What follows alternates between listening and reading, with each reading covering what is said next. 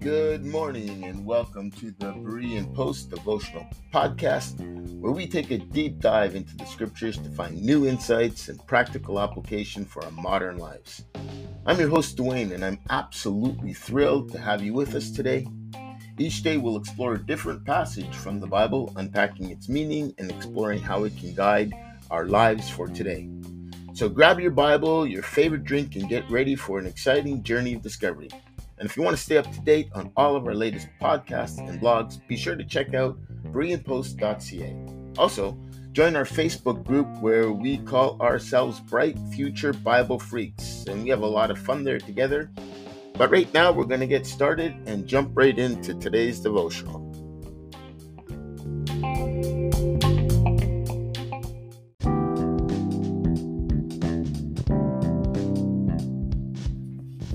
Good morning and welcome to another episode of the Berean Post uh, devotional podcast.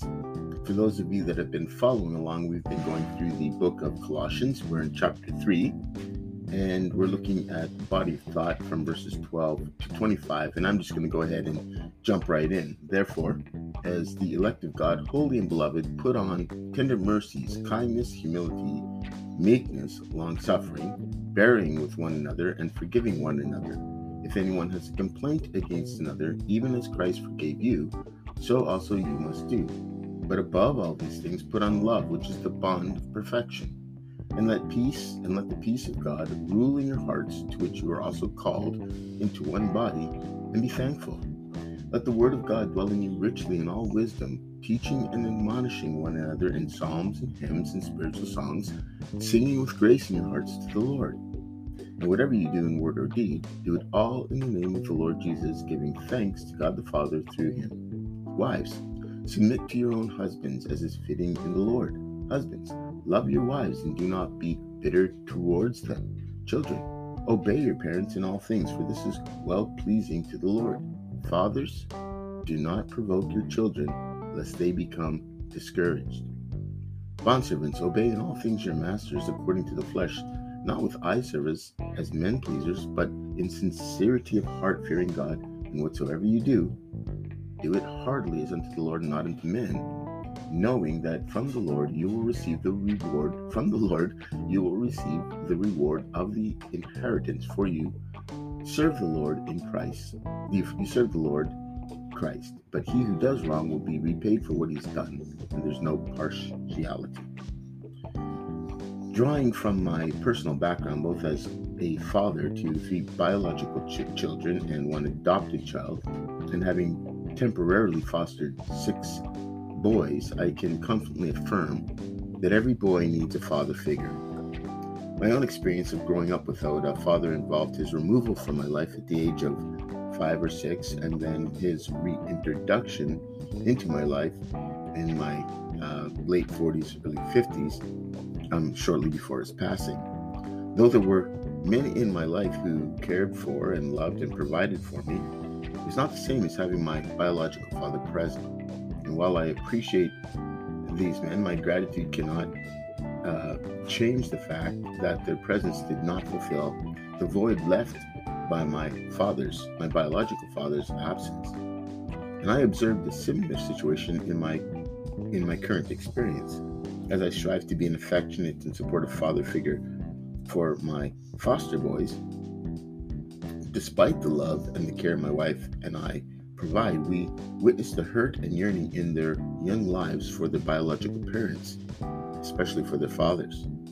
And I'm grateful for the stepfathers and other men who have played a role in my life.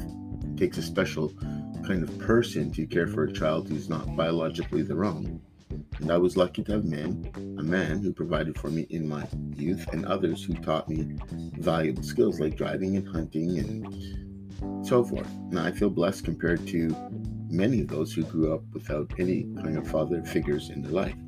Stepping into Father the fatherless deserves a special kind of reward.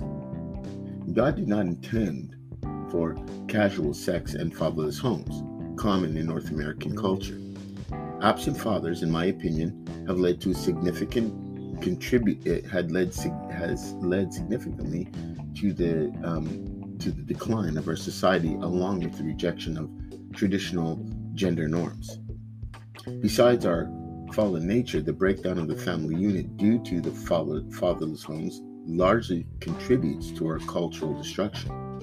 This is worsened by the this is worsened by the abandoning of normative standards, including the belief that biological gender and the acceptance of um, uh, and the acceptance of transgender identification.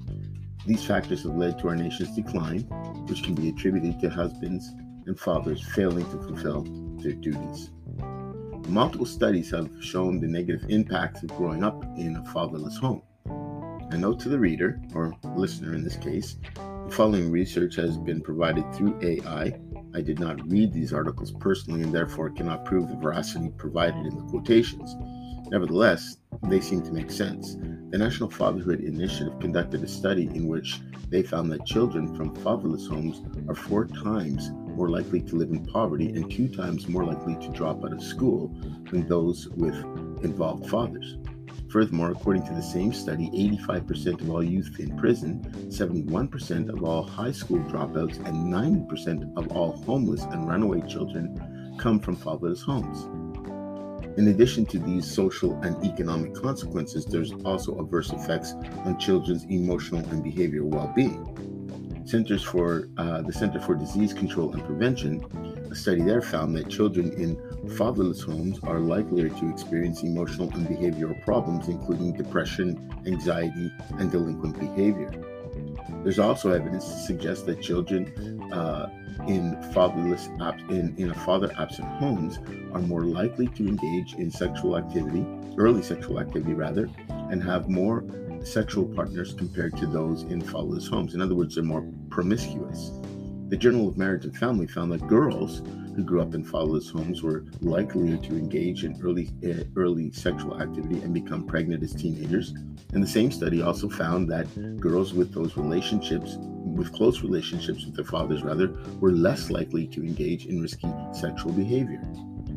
A journal of research on adolescents found that adolescent girl who, girls who lived in fatherless homes were more likely to engage in sexual activity and to have multiple sexual partners than girls who lived with both parents. Similarly, the uh, National Campaign to Prevent Teenage and Unplanned Pregnancy reported that girls who grew up without fatherless homes are more likely to become sexually active at a younger age and to have more sexual partners than girls who live with their fathers. They're also more likely to become pregnant as teenagers. Again, the Journal of Family Issues states that adolescent girls who live in fatherless and father absent homes were more likely to engage in sexual activity, have unprotected sex, and use contraception inconsistently than girls who live with both parents. That was a 2013 study. Considering the breakdown of the family unit due, due to fatherless homes and the failure of husbands and fathers to fulfill their responsibilities, it's crucial to view, view Paul's comments in, in Colossians 3 Paul urges fathers to not to provoke or frustrate their children. This aban- um, admonition highlights father's criti- the father's critical role in nurturing and guiding their children and the potential consequences of, ne- of neglecting this responsibility. Throughout the Old and New Testament, we see a consistent emphasis on the, import- on the importance of fatherhood and the role of fathers in the family unit.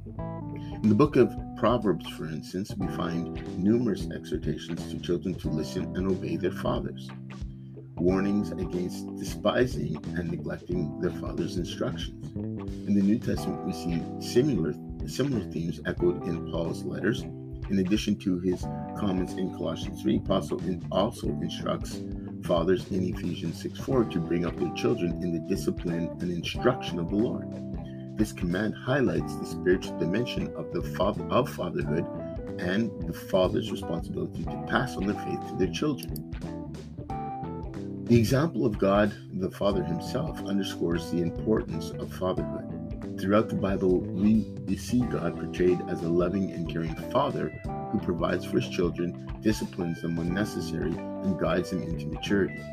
As Jesus himself taught in the parable of the prodigal son, the Father's love for his wayward son is a powerful example of the unconditional love that fathers are called to show their own children. As we reflect on the importance of fatherhood, let us remember that God is our ultimate Father who loves us unconditionally and provides for our every need.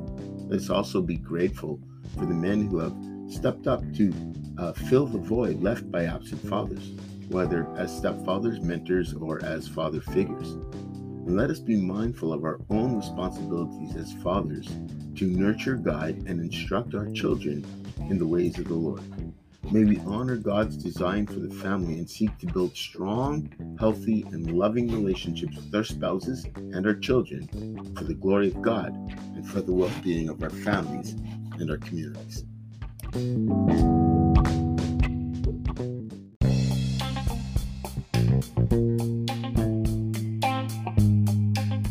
Thank you for tuning in to this edition of the Berean Post podcast.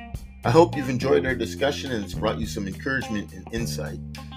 Hey, if you want to stay up to date with all of our latest blogs, posts, and podcast episodes, be sure to visit bereanpost.ca and subscribe. Don't forget to share our website with your friends who might need some inspiration or motivation.